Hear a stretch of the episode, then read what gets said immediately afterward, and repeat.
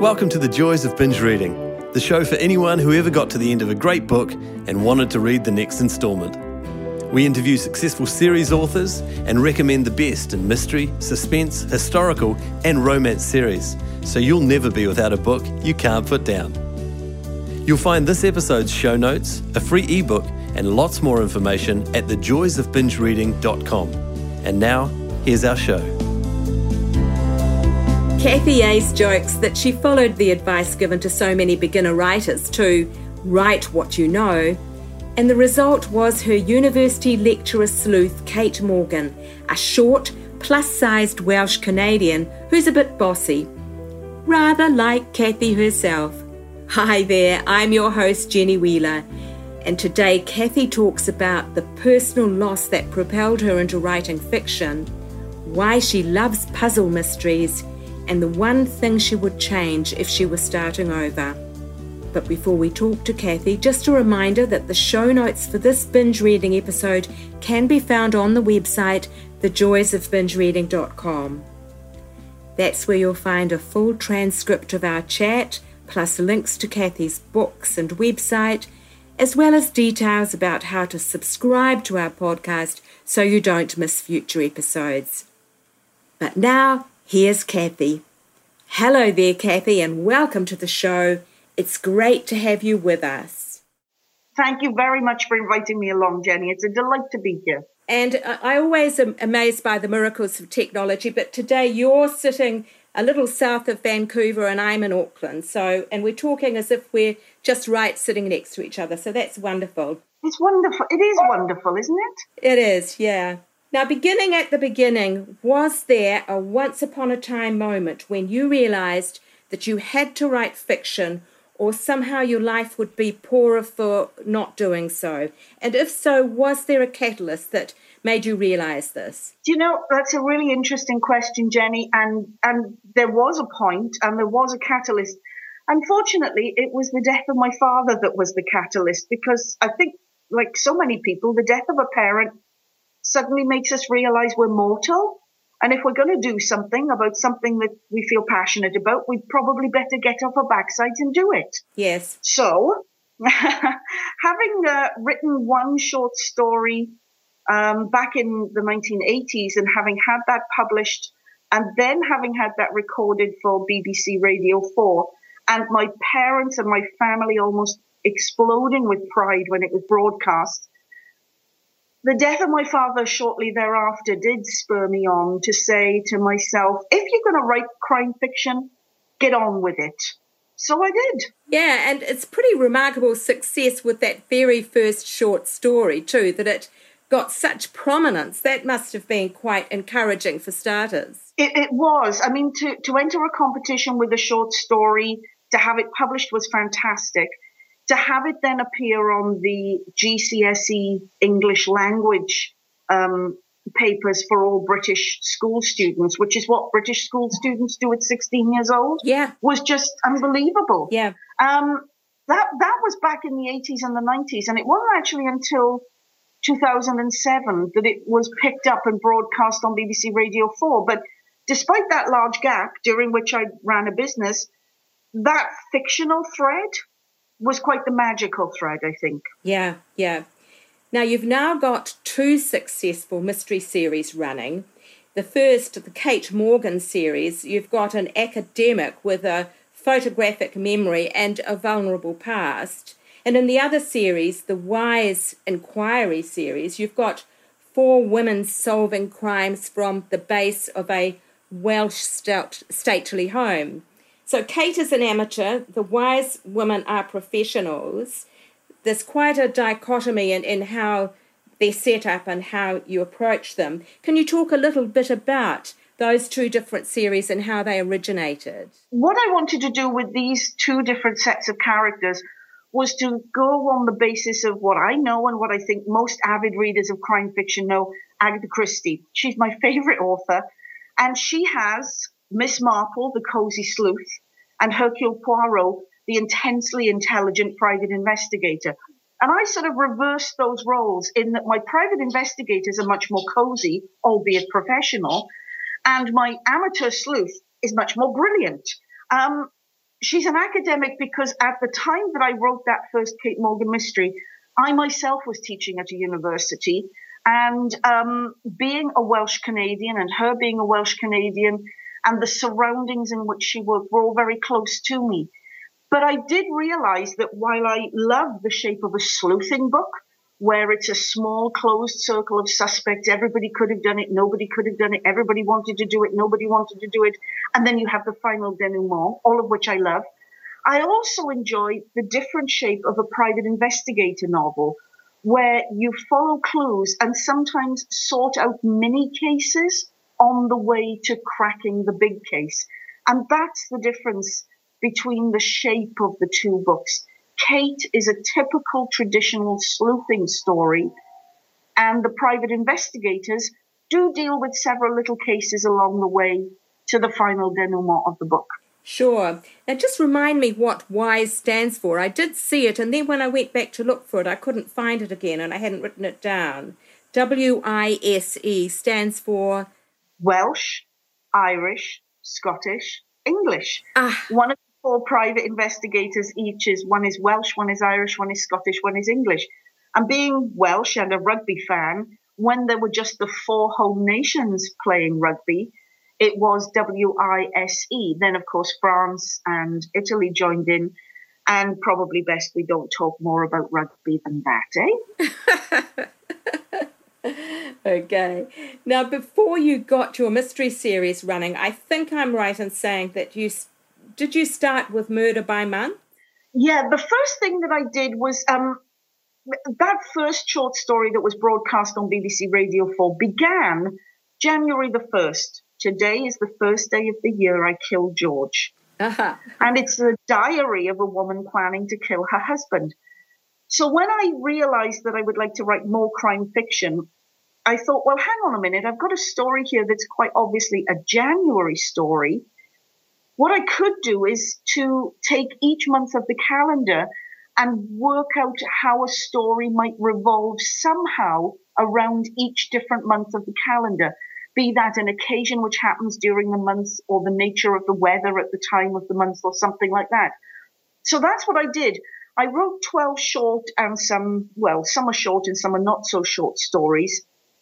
And I self published that as Murder Month by Month. And I so enjoyed doing that.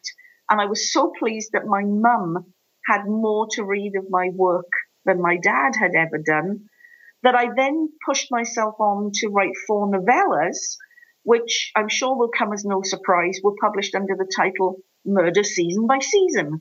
Again, with each novella revolving somehow around one season of the year. And that allowed me to create recurring characters within the collection of short stories, who I then pulled out and gave a novella each. So Cait Morgan was in the first collection of short stories and in the collection of novella. The Wise Women met in the first collection of short stories and developed their business relationship in the collection of novella. And there's another recurring character, Detective Inspector Evan Glover, who works for the uh, Glamorgan Police Service in South Wales. And he's in both volumes as well, as well as standalone short stories with no recurrence whatsoever. Well, that's fantastic because you really set up a, an, a training scheme for yourself, didn't you? I mean, it's it's almost like practicing over and over how to begin, plot, and end a story. It, it, it, it is true. That is really what I had in mind. I mean, I was coming to this from a point of having had a, a long career doing other things. And I think when you when you've done something for five or 10 years, you do realize that an apprenticeship is a critical part of coming to a point where you can do anything proficiently. And I thought that working on short stories, then pushing myself to novella would be a good way to work up those writing skills if they existed. Well, you certainly approach it in a very scientific way, and and I think it's really paid off. So you, you self published those earlier ones, but with the later books, you found traditional publishers. That obviously was quite deliberate. Um, you didn't sort of fancy the idea of self publishing the whole lot? Do you know, the, the original purpose was to find myself an agent and then a publisher. I think, as with most starting out writers, you think, well, I'll write something and I'll approach an agent and I'll be off and I'll have a million dollar bestseller immediately. unfortunately, being in Canada, what I quickly discovered was that being a Welsh woman in Canada, writing stories set all around the world, didn't make me appeal very much to any market. And in Canada, we do have a dearth of agents, and I, am sure that in your area it's much the same. Mm-hmm. We also have a dearth of publishers. So targeting a publisher was almost easier than targeting an agent. Mm-hmm. And what I did was I, I took a copy of each of those self-published books, wrapped it up in, wrapped them up in red ribbon, and I crafted a, a ransom note. I cut letters out of newspapers. I made a ransom note and I sent the books to a publisher on Vancouver Island with the ransom note begging them to release the characters. And they came back to me and invited me to submit a novel length manuscript about the Cait Morgan character. Them being a Canadian publisher and her being a Canadian based character, that was the character that they went for. So I was very fortunate that the first publisher I sent the books to bit and I sent them my manuscript and, and lo and behold, that was the first Cait Morgan mystery the corpse with the silver tongue. Fantastic. But being clever like that and making yourself memorable, obviously, you, comes from your marketing background, doesn't it? I think it does a bit, yes. I mean, uh, it, one of the things I learned was if you want to stand out, you have to stand out for a good reason, not a bad reason. I know, I know there's a saying, you know, all publicity is, is useful, but not all publicity is good. However, I do admit that I was breaking all of the rules by doing that. I didn't write a proper submission letter. I really didn't do anything that most regular bodies would suggest that you do. So I think I was very lucky, actually. Right place, yeah. right time. Yeah, yeah. So, Cait, you've said stumbles over bodies as she travels around the world, and each story in the Cait Morgan series is set in a different city or country. I just wonder, as part of the fun for you doing the research for those books? Now, by research, you mean do I get on a plane and jet off to all these places to research yeah, them? Yeah, I do actually. Yes, yeah. I wish I could say yes, but unfortunately, the answer is no. um, I can't run to that now. My my lifestyle has changed significantly, but they're all set in places where I've either lived or worked. So uh, up until I moved to Canada, I was a very per- peripatetic sort of person. I lived and worked in many places. So the south of France, which is where the first book is set, I used to have an apartment there where I would spend three or four months each year. And that, I think, is why the first book is set there, because maybe of all of the locations, it's the closest to my heart. And in writing the book, I was able to conjure all my sweet memories of being there.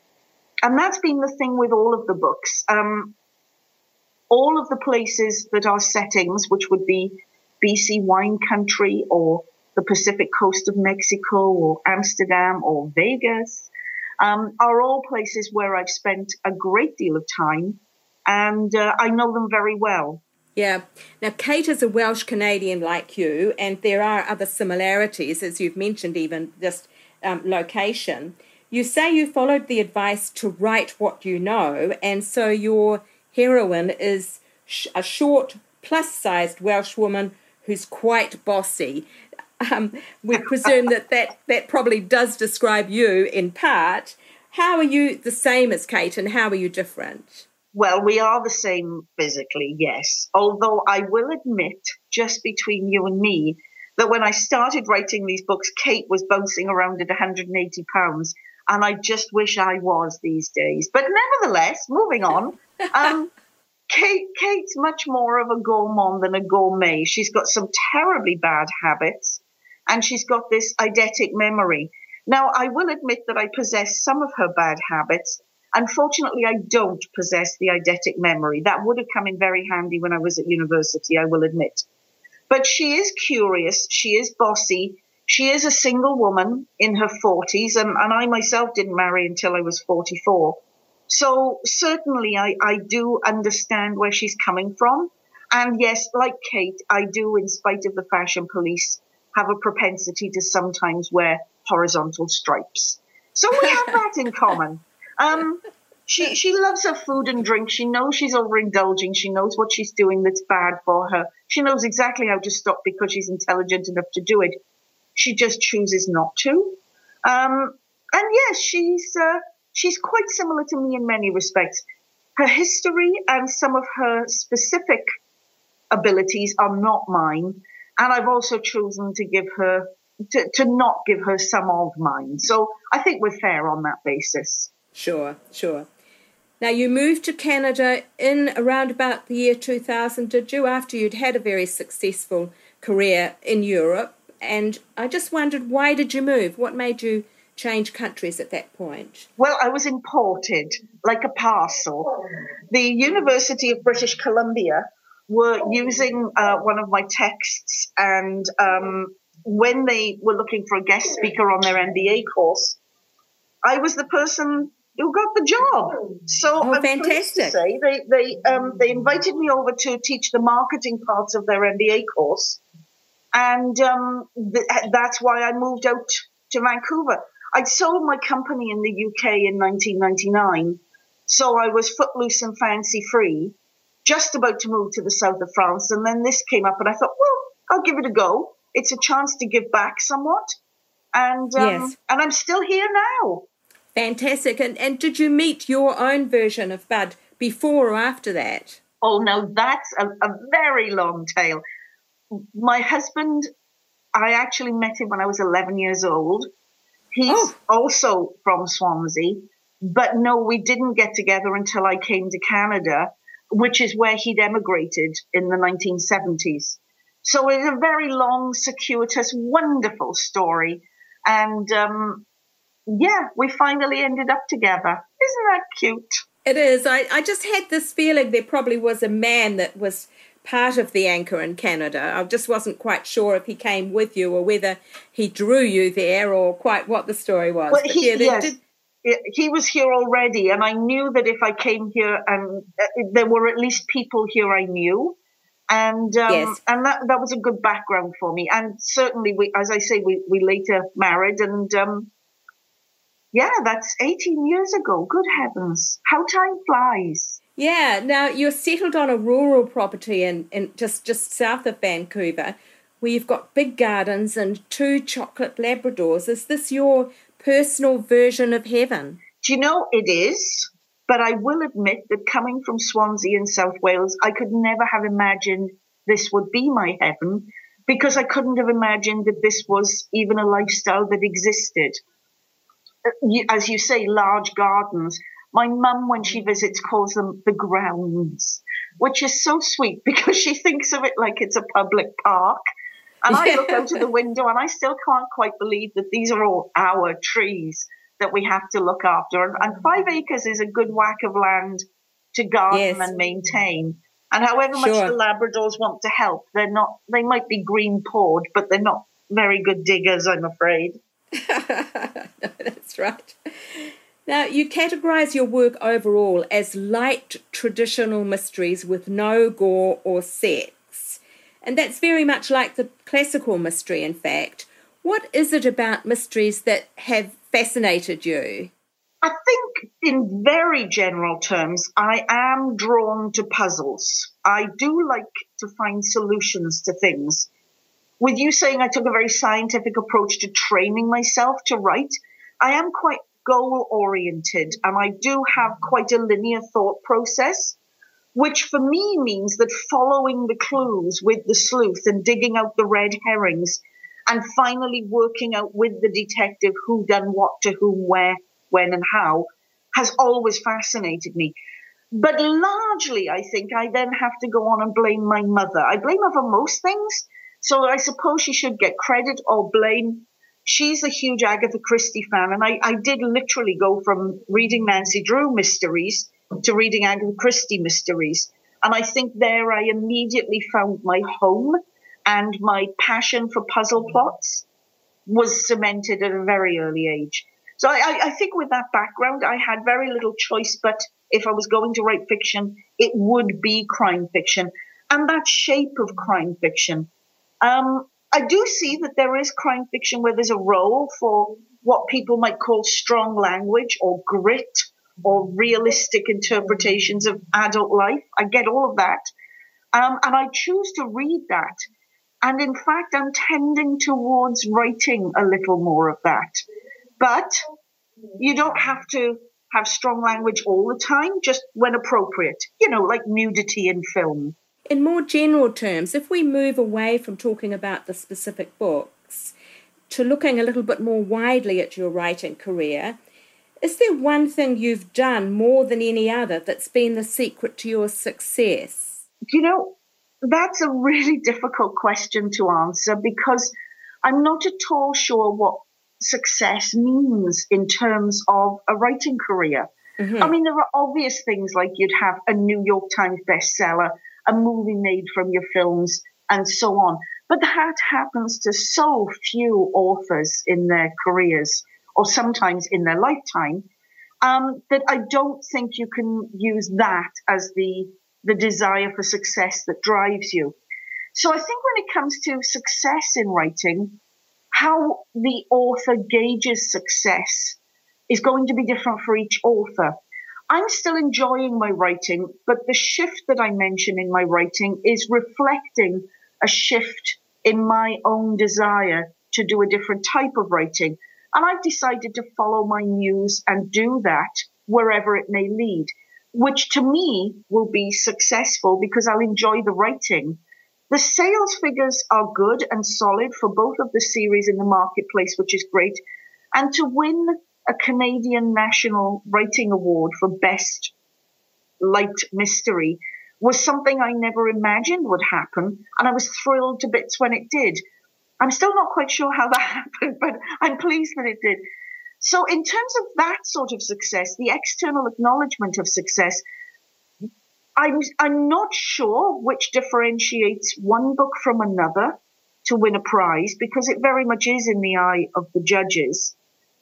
Hopefully, if you sell books, it means that you're pleasing a lot of people and they like to enjoy your stories, which is my ultimate goal. But also, hard work. To be perfectly honest with you, to have written and published 12 novels within five years has been a lot of writing time, promotional time, editing time. And putting in the hours was my choice on the basis that if I was going to make a go of it, I was going to work the hardest that I could at it. I'm a bit of a 200% person, I suppose. And if I'm going to make an effort, it's going to be my best effort. Ultimately, therefore, a lot of hours, a lot of words written, and hopefully I'm getting a bit better at it the more I do. Yeah, yeah, I'm sure. So, does that mean you've written one of each series pretty well every year and more? I mean, a little bit more than one of each series. Uh, at the beginning, it was just one a year. The, first one came out, and you know, you've got that bubbling away in your consciousness for however long it is, and then it plops out.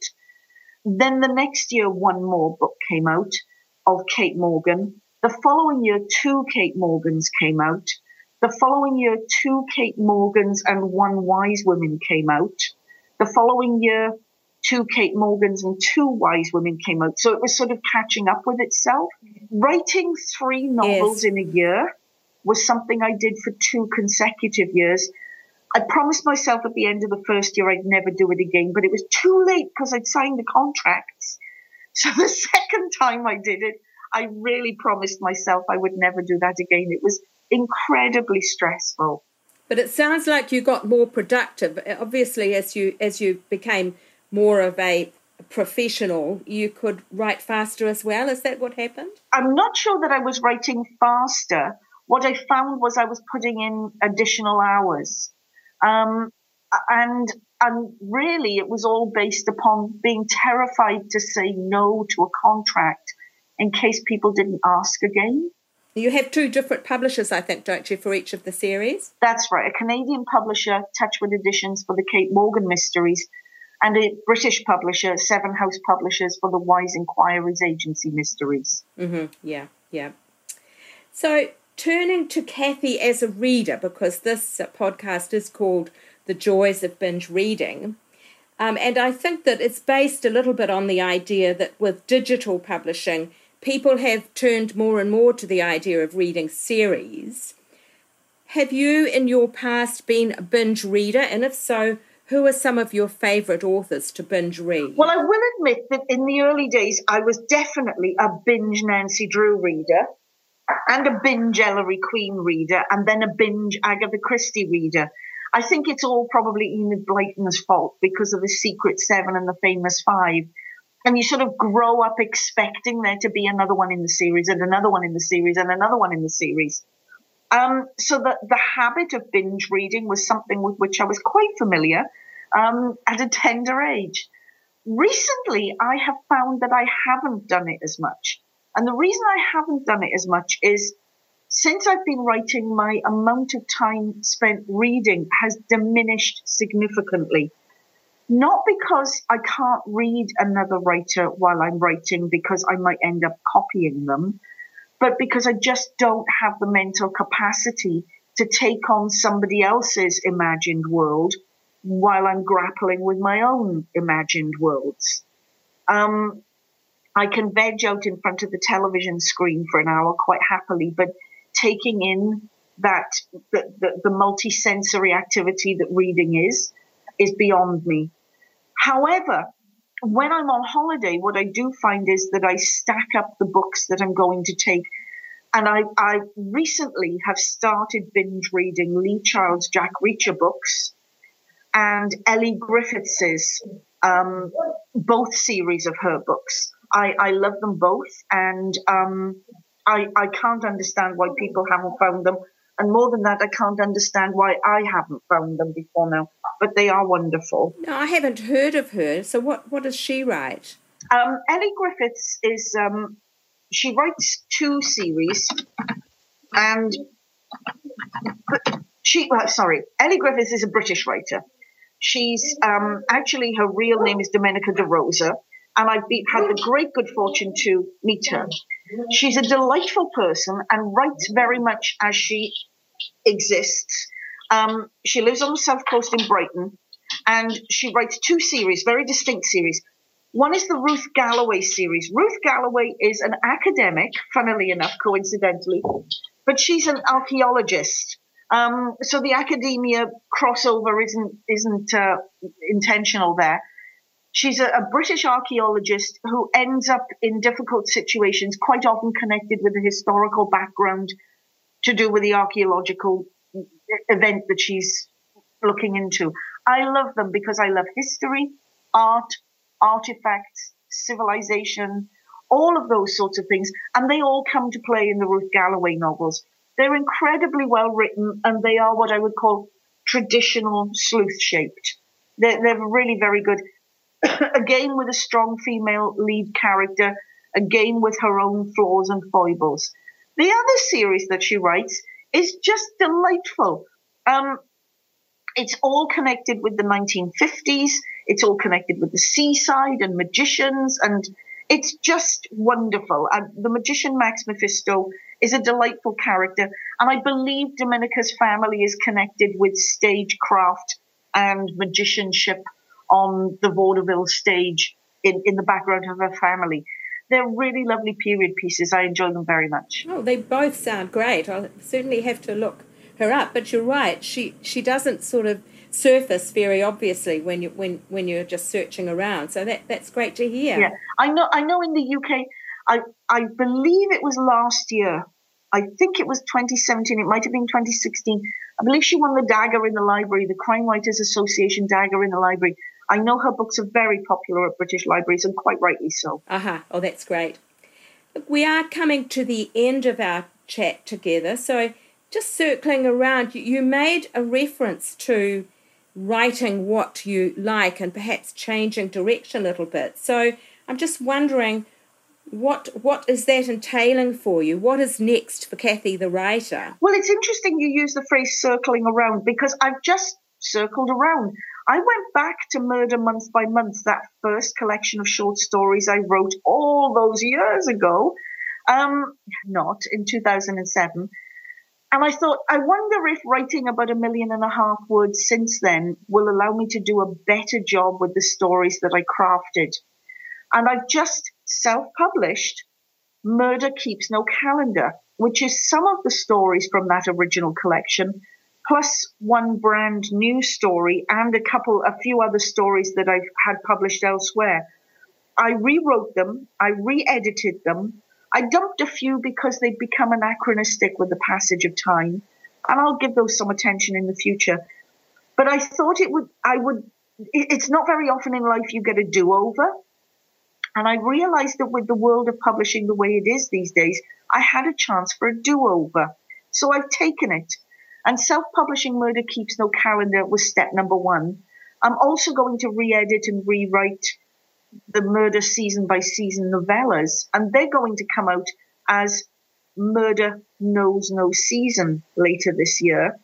Um, but what I'm working on right now is a piece of what I believe people would call domestic suspense, in that it focuses on three generations of a family a grandmother, a mother, and a daughter, all living in the same slightly woebegone seafront house in South Wales, and all of whom are connected with the pretty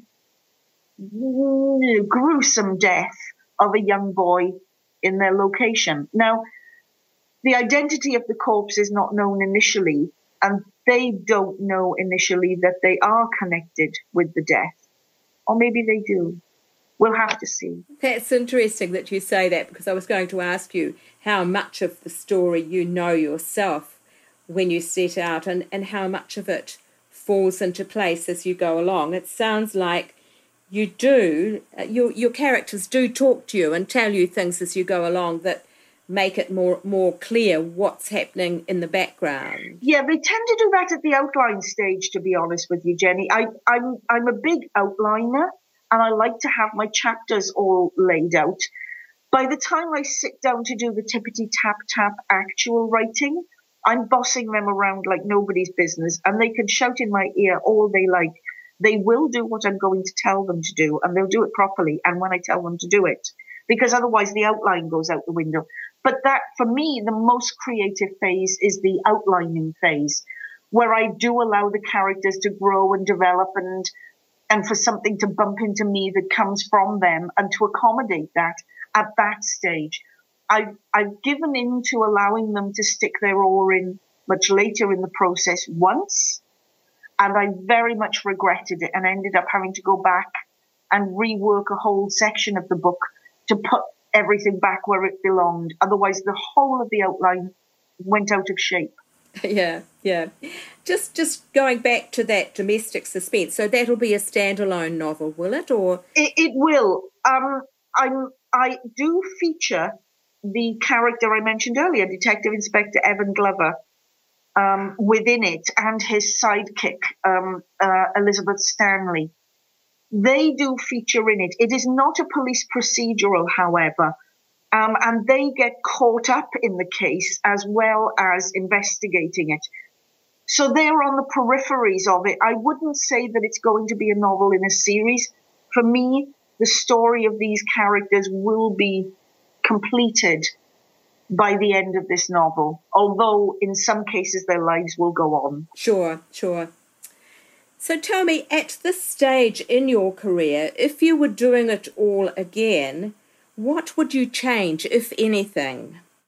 What I would change is actually not much to do with the writing, but to do with the writer's life. I would have gone to crime writers conventions before I was published. I would have started building up networks with other crime writers, with crime writing associations before I was published. And I would have started reading blogs, reviewers, and crime writing review magazines before I was published. I was kind of dipping my toe in the water because it was of interest to me, but I hadn't applied myself in a professional manner prior to publication. What I learned too late is I knew you only ever had a debut novel once. What I didn't understand was the publication of that debut novel should take place about a year after you've started to try to make sure that people know you exist in the marketplace. because hearing about a new book from a complete unknown doesn't achieve what hearing about a book from someone you come to know as a person means. Two different things. I wish I could go back and do that over again. That's very interesting. You are now very active in writers' organisations, aren't you? I mean, I think, are you currently chair of the Crime Writers of Canada group? So you have belatedly come to obviously see real benefits and, and obviously giving back to those organisations as well with your time and energy. Yes, yes, you're right. I mean, I did join Crime Writers of Canada, I think in the January or February before my first book came out in the March. Once I had a publication date, I was eligible as a published author. Um, I also joined the Crime Writers Association in the UK, Mystery Writers of America, and Sisters in Crime. Now, for a person who doesn't see themselves as a joiner, that's quite a lot of joining going on. and I do find that um, working completely in isolation or with the odd bit of outreach to research sources as an author suits me down to the ground. But it is very nice to connect with other people who are facing the same daily challenges that you are, even if they're slightly different specific challenges. You can learn so much from people who've trodden a path before you. And as you say, I, I I learned a lot to begin with. I, I became a regional representative for Crime Writers of Canada, then the vice chair, and I am now the chair. I will step down from that post in May of this year, having done it for two years. But I have learned an incredible amount during that period from fellow authors. And what I've seen as being an important role is to set up paths towards learning for beginning authors. It's very difficult when you're a beginning author to get insights from people who are not mentors, but who have got life lessons and professional lessons that you pass on to you. I, I'm not um, not talking about the writing craft here. What I'm talking about is the writing life and the promotional and marketing aspects of it. Probably those parts of it that were so close to me before I even came to writing. And um, I have got a lot out of it. And the conventions, the the Left Coast Crimes and the Bouchercons and the Crime Fests and the Malice Domestics. Just the joy of mixing with other people where you can sit down and say, editors, roll your eyes, and everybody knows what you're talking about. Wonderful. Yeah, yeah. So it's been marvellous having a t- chance to talk, and we are coming to the end of our time. So, where can readers find you online? Well, I have a rinky dinky website um, cathyace.com, C-A-T-H-Y-A-C-E.com. Um, as, as we are doing this, I'm in the process of working up a brand new website. This one stood me in very good stead for five years, but I think it's time to refresh it. So depending on when people are listening to this and going to the website, they might find the one that's been around for a little while, or they might find the brand spanking new one. Both will feature a photograph of me looking much better than I have any right to, thanks to hair and makeup. Um, and um, the website is there. I blog every other week at Seven Criminal Minds, and I blog once a month at a lovely place called killercharacters.com, which is where we um, we speak as our characters, which is an interesting take on blogging, I think. Whereas the Seven Criminal Minds is much more like a panel where five authors answer the same question each week on a rotating basis. Um, I don't have a personal blog, and I don't think I'll move that way. I think I'd rather keep my other writing time for novels. Probably the website's the best place to find out what's going on and what events I might be at coming up. Sure, we will certainly make sure the links to all of those blogs and the things you've mentioned are included in the show notes. Do you do you are you active on social media, Facebook and Twitter, or one, any of those? Absolutely. Facebook, I enjoy Facebook. I like the visual aspect of it. And I am Cathy Ace dash author on Facebook. Um, and at Twitter, I'm at Ace Cathy, at capital A C E Cathy. Oddly, because Cathy Ace had already gone, and I don't know who she is. oh, that's great. We'll put all of those there prominently so that people can find it easy to get in touch, Cathy. Look, thank you so much, and I hope that dear doggy of yours isn't going to suffer too much longer. Thank you very much indeed. I really appreciate it, and she's she's quiet and resting now, and, and I really thank you for that. Don't you worry. Have a good day, and we'll keep in touch. Thank you. I hope it was okay. Thank you very much. It was lovely, Cathy. Thank you. Thank you, Jenny. Bye bye. Bye. Thanks for listening to the Joys of Binge Reading podcast. You can find all the details and links for this episode at www.thejoysofbingereading.com. We'd love to hear your comments and suggestions for who you'd like us to interview next.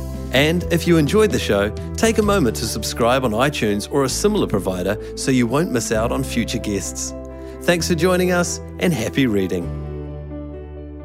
The Joys of Binge Reading podcast is put together with fantastic technical help from Dan Cotton and Abe Raffles. Dan is an experienced sound and video engineer who's ready and available to help you with your next project. Seek him out at dcaudioservices at gmail.com. That's D for Daniel, C for Charlie, audio services at gmail.com or check our show notes. He's fast, he takes pride in getting it right, and he's great to work with. Our voiceovers are done by Abe Raffles, another gem of sound and screen. Abe has 20 years of experience on both sides of the camera slash microphone, as a cameraman director and also as a voice artist and TV presenter. I think you'd agree that his voice is both light-hearted and warm. He is super easy to work with no matter what the job. You'll find him at abe, A-B-E, at pointandshoot.co.nz. As I say, the full details in the show notes on the website. That's it for now. Thanks for listening. Hopefully, see you next week. Bye.